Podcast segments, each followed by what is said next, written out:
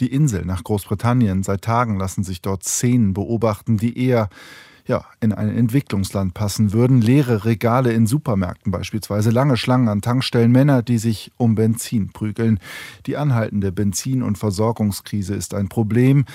Seit gestern nun läuft der Parteitag der konservativen Tories in Manchester, der Partei von Premierminister Boris Johnson. Zugeschaltet ist uns nun unsere Korrespondentin für Großbritannien, Christine Heuer.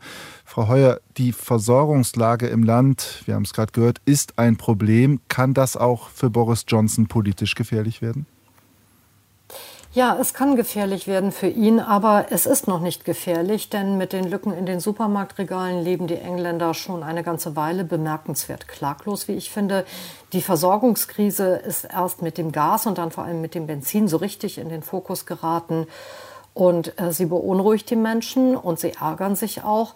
Aber noch liegen Boris Johnson und die Tories in den Umfragen vor der Labour-Opposition. Und solange das so ist, muss Boris Johnson sich akut keine Sorgen machen. Also die Konservativen stehen noch geschlossen hinter ihrem Premierminister.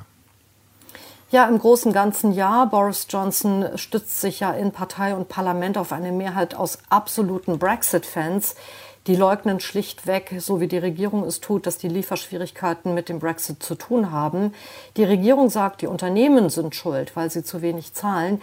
Und sie fordert deshalb höhere Löhne, vor allem bei den Spediteuren, damit die Jobs für Engländer attraktiv werden und man dann eben zum Beispiel nicht mehr auf Lkw-Fahrer aus Osteuropa angewiesen ist, die ja wegen des Brexit gar nicht mehr da sind.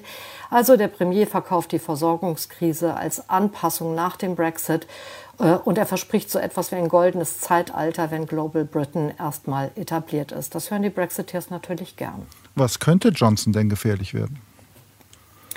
Boris Johnson hat die Steuern erhöht äh, und er schließt nicht einmal aus, sie bald weiter zu erhöhen. Damit hat er ein zentrales Wahlversprechen der Konservativen gebrochen. Und das kann für die Partei in der Tat gefährlich werden.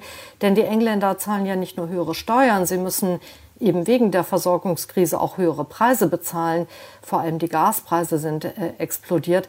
Das trifft dann wiederum die weniger gut betuchten Bürger sehr hart. Und das sind genau die Wähler, die die Tories bei der letzten Wahl Labour abgejagt haben in Nordengland. Und die Gefahr besteht, dass Johnson diese Wähler verprellt.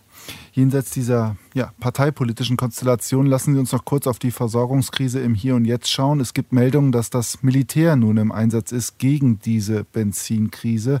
Was können die tun? Na, viele Soldaten haben Lkw-Führerscheine und 200 von denen, die diese Führerscheine haben, die fahren jetzt eben die Tanklaster an die Zapfsäulen.